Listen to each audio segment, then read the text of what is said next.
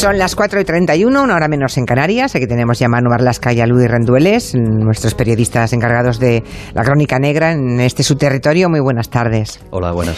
¿Qué tal? Buenas tardes, Julia. Pues enseguida les contamos a los oyentes la historia de hoy, pero antes de meternos en negruras, una noticia bonita y luminosa que hemos visto en Twitter, ¿no?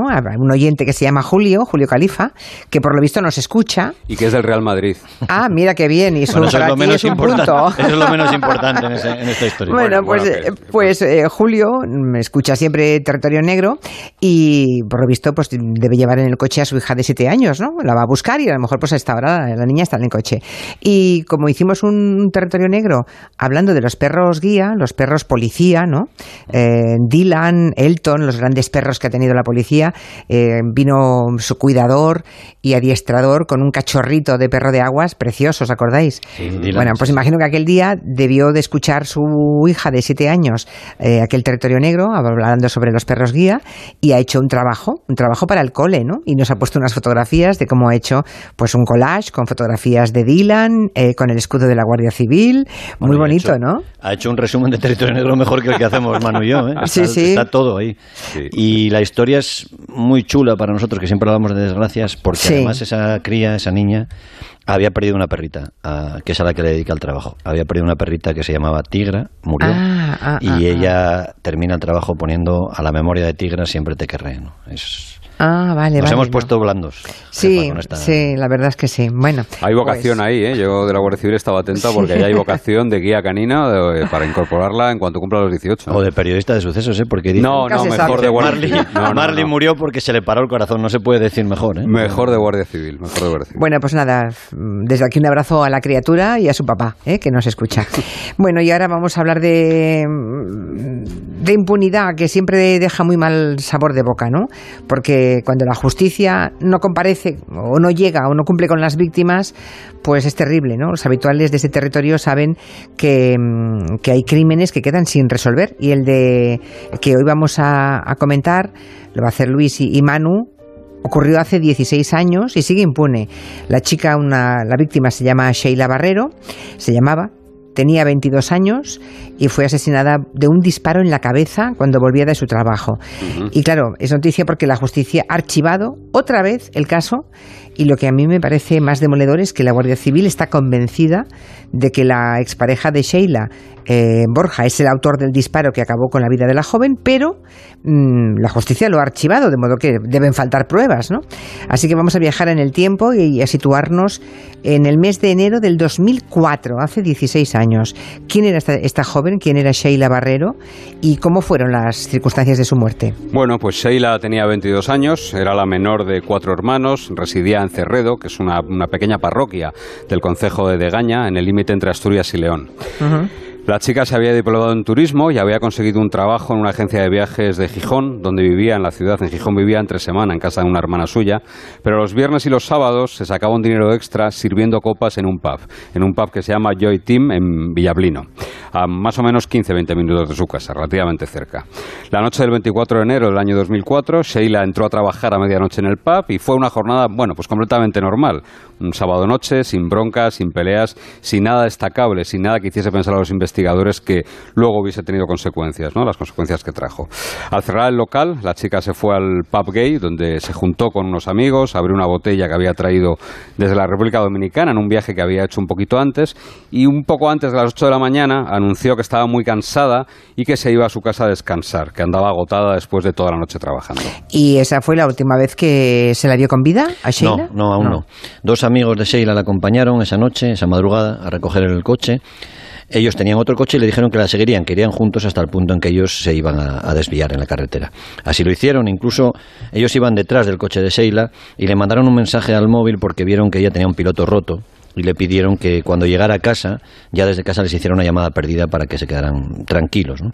Y a la altura del puente de Caboalles, los amigos de Sheila se desviaron en una dirección y ella siguió camino hacia el alto de la Collada en dirección a Degaña. Había bastante niebla aquella madrugada, lloviznaba. Eran las 8 y 9 de la mañana del 25 de enero de 2004 y ahí sí ya nadie, salvo su asesino, volvió a ver a la joven con vida. O sea que nunca llegó a su casa, ¿no? La estaban esperando allí sus padres y nunca regresó a casa. No, en un principio lo cierto es que Julia y Elías, que así se llaman los padres de Sheila, no se preocuparon porque pensaron que su hija se había quedado a dormir, como había hecho en otras ocasiones, en Villablino, en casa de su hermano Elías, que vivía allí.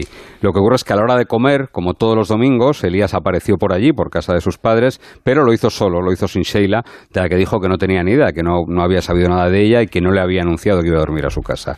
Y en ese momento, Elías recordó algo que le había llamado la atención durante el recorrido que hizo desde Villablino a Degaña, el mismo recorrido que tenía que haber hecho su hermana esa misma mañana. Y lo que recordó Elías fue que en el alto de la Collada, en un área recreativa, junto a una caseta, vio un coche blanco muy parecido al que usaba habitualmente Sheila.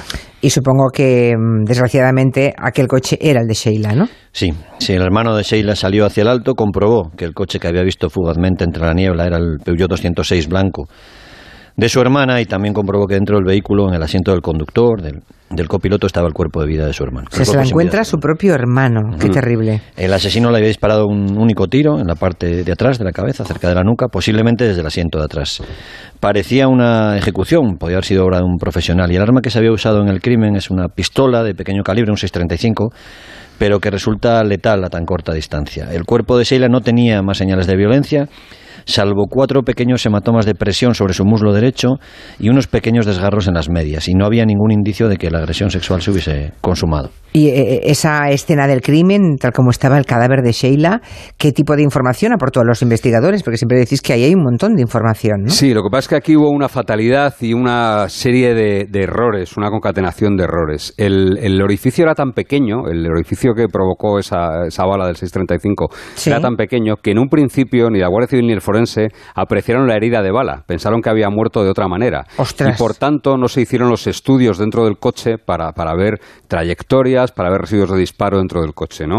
Lo que pasa es que aún así es verdad que dio bastantes pistas, pero desgraciadamente no han servido absolutamente de nada. O sea, no había ni sangre ni nada entonces del gusto. Sí, había mucha sangre. Había sangre, pero no se veía el orificio de la bala. Pero no se veía el orificio de la cabeza, ¿no? Lo primero que llamó la atención de los investigadores fue precisamente la gran cantidad de sangre que había, pero no en el sitio donde estaba Sheila, sino en el asiento de la derecha del coche de la chica. La hipótesis que manejó entonces y que maneja la Guardia Civil es que el asesino disparó a Sheila tras abordarla en la carretera o en el arcén, en mitad del camino, se subió al asiento trasero y desde allí la disparó. Y después de dispararla, la colocó en el sillón del copiloto para conducir el propio asesino el coche hasta el lugar donde fue hallado, que estaba a unos 50 metros más o menos de la salida de la carretera. Finalmente, lo que hizo el autor del crimen fue volver a dejar el cuerpo, lo transportó otra vez al asiento del conductor antes de abandonar la escena y allí fue donde apareció el cuerpo de Sheila, en el asiento del conductor. Pero de ahí uno debe dejar un montón de muestras de ADN, ¿no?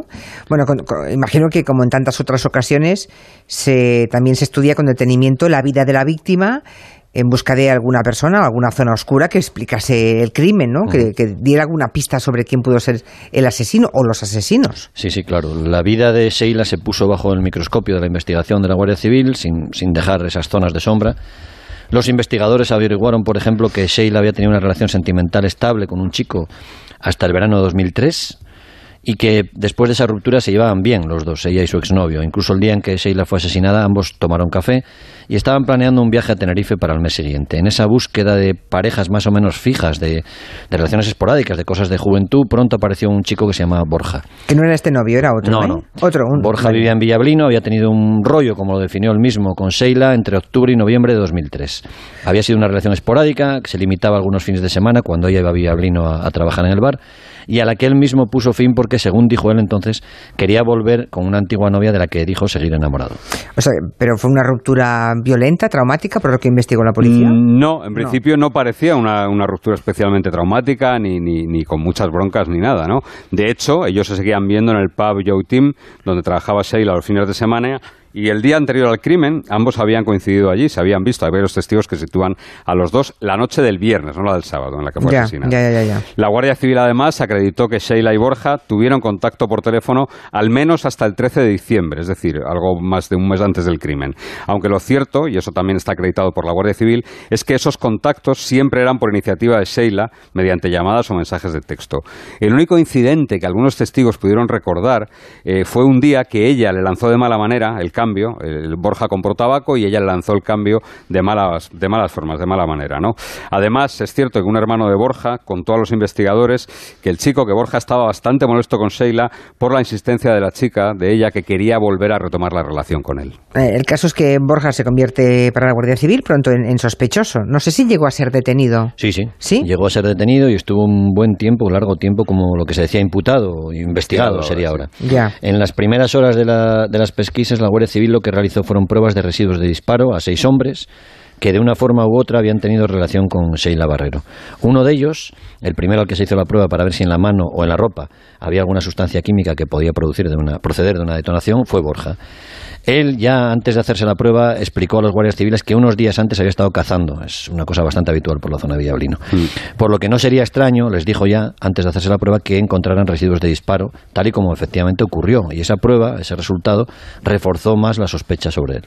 Pero supongo, visto lo visto, que las sospechas se fueron diluyendo, porque hoy Borja es un hombre libre, ¿no? Y desde entonces lo es. Bueno, pues lo cierto es que, y desgraciadamente para la familia de Sheila, nunca sirvieron para apuntalar una acusación sólida, ni contra él ni contra nadie. Además, los padres de Borja le dieron una coartada pues inmejorable, probablemente, ¿no? Aseguraron que la mañana del crimen él no salió de casa, ni la noche anterior ni la mañana del crimen. Además, no tenía carnet de conducir, pese a que lo cierto es que sí que hay testigos que dijeron haberle visto conducir varios coches, y nadie pudo demostrar que tuviese a su disposición un arma de fuego, pese a que... Un arma de fuego que no ha aparecido por ningún sitio. No ha aparecido por ningún lado. La única sospecha que hubo es que durante un registro en casa del abuelo de Borja, el abuelo en un momento dado, cuando la Guardia Civil encuentra una cajita, el abuelo les dice: ¿eso qué es? La pistola pequeña, y es la única referencia que hay a un arma en el entorno de Borja, ¿no? El hecho de que en su mano se encontrasen residuos de disparo era compatible, es cierto, con la versión de que él había estado cazando días atrás, ¿no? Así que con estos mimbres el caso se archivó por primera vez el 22 de octubre del año 2007, textualmente, por falta de autor conocido. Y en más de 3 años no hubo forma de acumular más pruebas y se mantuvo archivado el caso. No hubo forma de armar una acusación sólida, nada que pudiese acabar con la presunción de inocencia de Borja, que sigue vigente. Así que el juzgado de Cangas de Narcea archivó esa investigación en octubre de 2007, por lo que se dijo entonces falta de autor conocido. Ese archivo se ratificó en mayo de 2008 por la Audiencia de Asturias, y todas esas decisiones judiciales fueron mazazos para los padres de Sheila, para su familia, que no entendían que la muerte de su hija quedara impune, sobre todo porque la Guardia Civil seguía insistiendo en su investigación en un único sospechoso. La madre de Sheila, Julia, llegó a acampar frente a los juzgados de Oviedo en el año 2009 para que se reabriese el caso, pero se reabriría unos cuantos años más tarde, ¿no? O sea que sí que se llegó, a pesar de que lo habían archivado, sí que se pudo reabrir el caso de su hija. ¿Y cómo fue? ¿Apareció algún nuevo indicio? Bueno, vamos a aprovechar esta pregunta y este caso para explicar algo sobre lo que siempre suele haber bastante confusión. No es la primera vez que nos encontramos esta confusión. Vamos a ver, que un juzgado archive provisionalmente o sobresea una causa no quiere decir, ni mucho menos, que la Guardia Civil o la policía dejen de investigar. Pueden hacerlo perfectamente. El caso más claro, seguramente, y más reciente, sea el crimen de Diana Kerr, en el que los agentes de la UCO investigaron a Enrique Abuin durante más de medio año con el caso archivado en el juzgado, pero ellos prosiguieron su investigación, ¿no? Ha pasado muchas veces, y en el caso de Sheila también lo hicieron así. Solo se pide la reapertura del caso cuando la investigación exige una intervención judicial, bien porque hay que cercenar algún derecho, y me explico, por ejemplo, pedir una intervención telefónica, al fin y al cabo es rebajar el derecho a la intimidad, o por ejemplo hay que registrar un domicilio, o porque hay que hacer alguna diligencia en el juzgado, como tomar declaración a alguien o entregar un informe de interés para la causa, un informe pericial, un informe de cualquier tipo. Solo en ese caso se reabre una causa. Y en el caso de Sheila, la Guardia Civil continuó con la investigación, pese a que desde el 2008 el caso estaba cerrado, estaba archivado judicialmente. ¿Qué fue lo que hizo la Guardia Civil? ¿Qué investigó? Bueno, primero, como el crimen fue hace ya 16 años, lo que se intentó fue aprovechar la mejora de técnicas de análisis químico y biológico, que han avanzado mucho. Claro. Y en abril de 2015, 7 años después de ese archivo que tú decías, la UCO de la Guardia Civil pidió al juzgado que reabriese la causa y decretara el secreto de las actuaciones. La razón en la que se fundó esa petición fue el avance de esas técnicas forenses que iban a permitir más análisis más completos de muestras de ADN recogidos en la escena del crimen y en el cuerpo de la víctima, en el cuerpo de Sheila. Además, la Guardia Civil aprovechó esa que sí le concedió el juez para hacer muchos más análisis y muchas más diligencias que no se limitaron al ADN. Bueno, supongo que la Guardia Civil, entiendo, apuró todas las opciones, intentó volver a acusar a ese mismo joven, que fue siempre el único y el principal sospechoso, ¿no? El único sospechoso que ha tenido la Guardia Civil siempre ha sido Borja, sí. La reapertura del caso sirvió para volver a estudiar las muestras de ADN, para revisar también las pruebas de esos residuos de disparo con nuevos métodos, para buscar esos mismos residuos de disparo en las ropas del sospechoso, para hacer un estudio de las fibras encontradas sobre una bufanda que había aparecido en el coche de Sheila, incluso para que la sección de análisis del comportamiento delictivo, los perfiladores de la Guardia Civil, que aquí han estado alguna vez, realizasen un informe sobre la personalidad de Borja para ver si eran compatibles con la del presunto asesino, con la del asesino de Sheila, ¿no?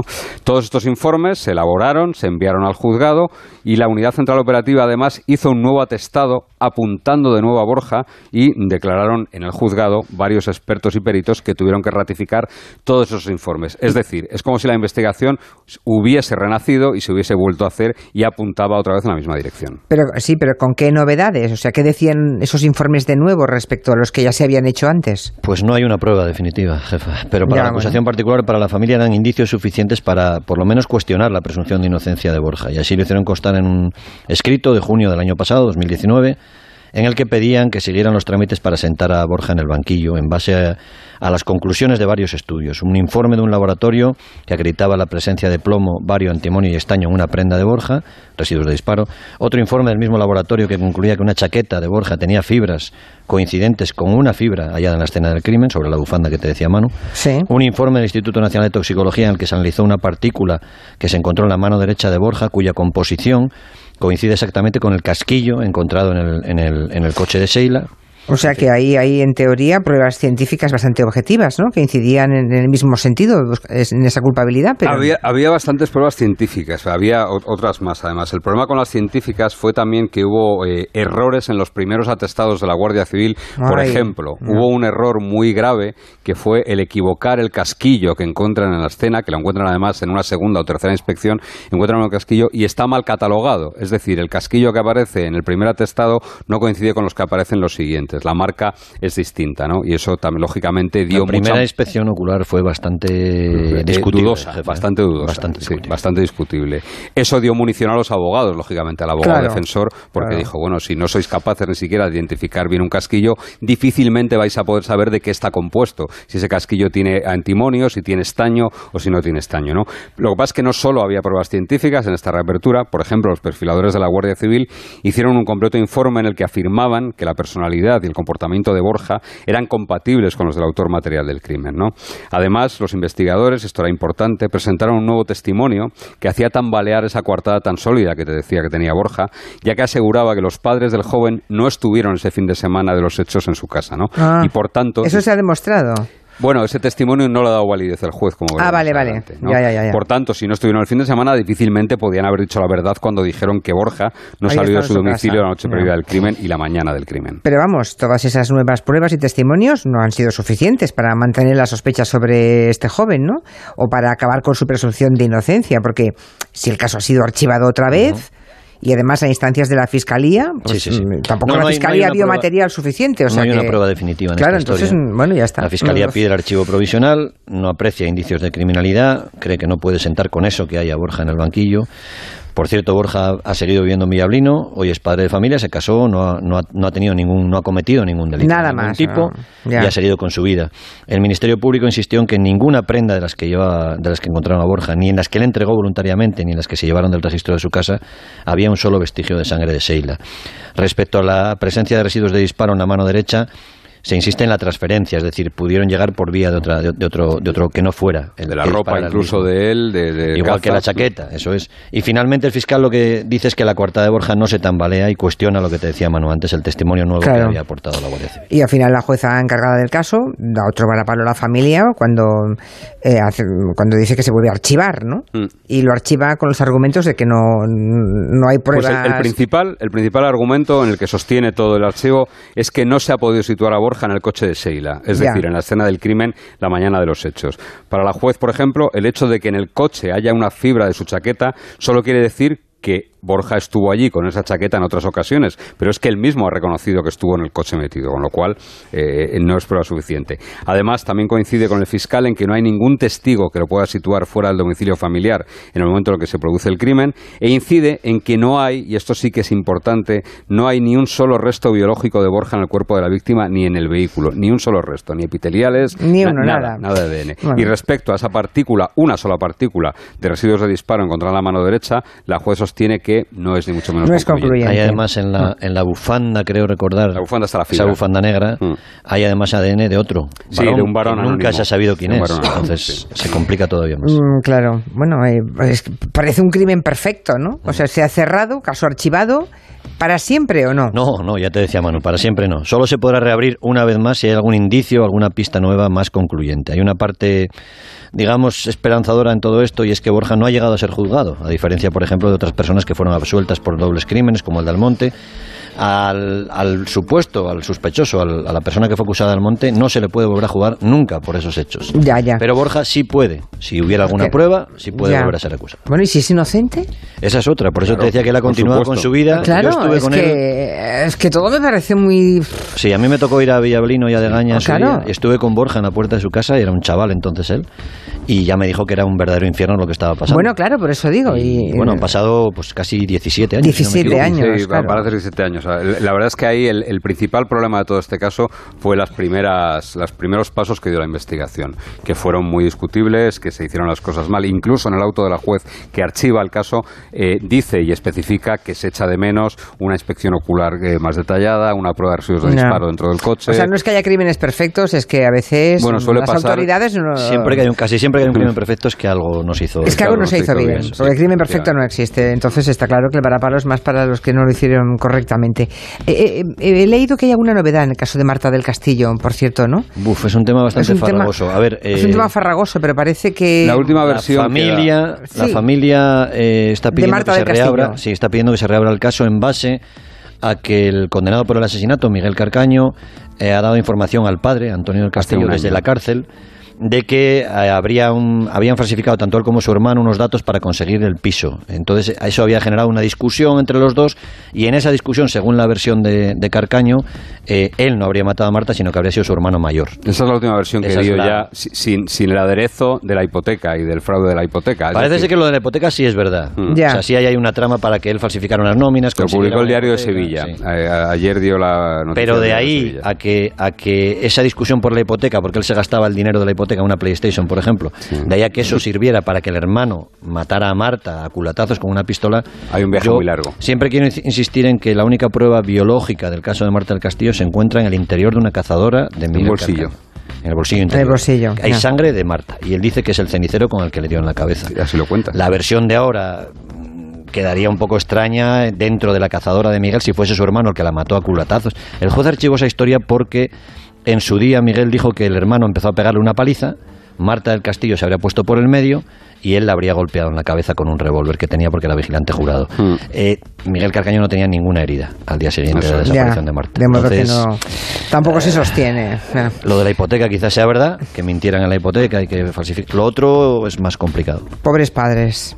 Sí, eso desde luego. Tantos años dándole vueltas a esta misma historia. Es otro caso mal investigado, mal cerrado, y una herida que, claro, no se acaba de cerrar. Bueno, pues hasta la semana que viene. Muchas gracias a Manu Marlasca, Luis Rendueles.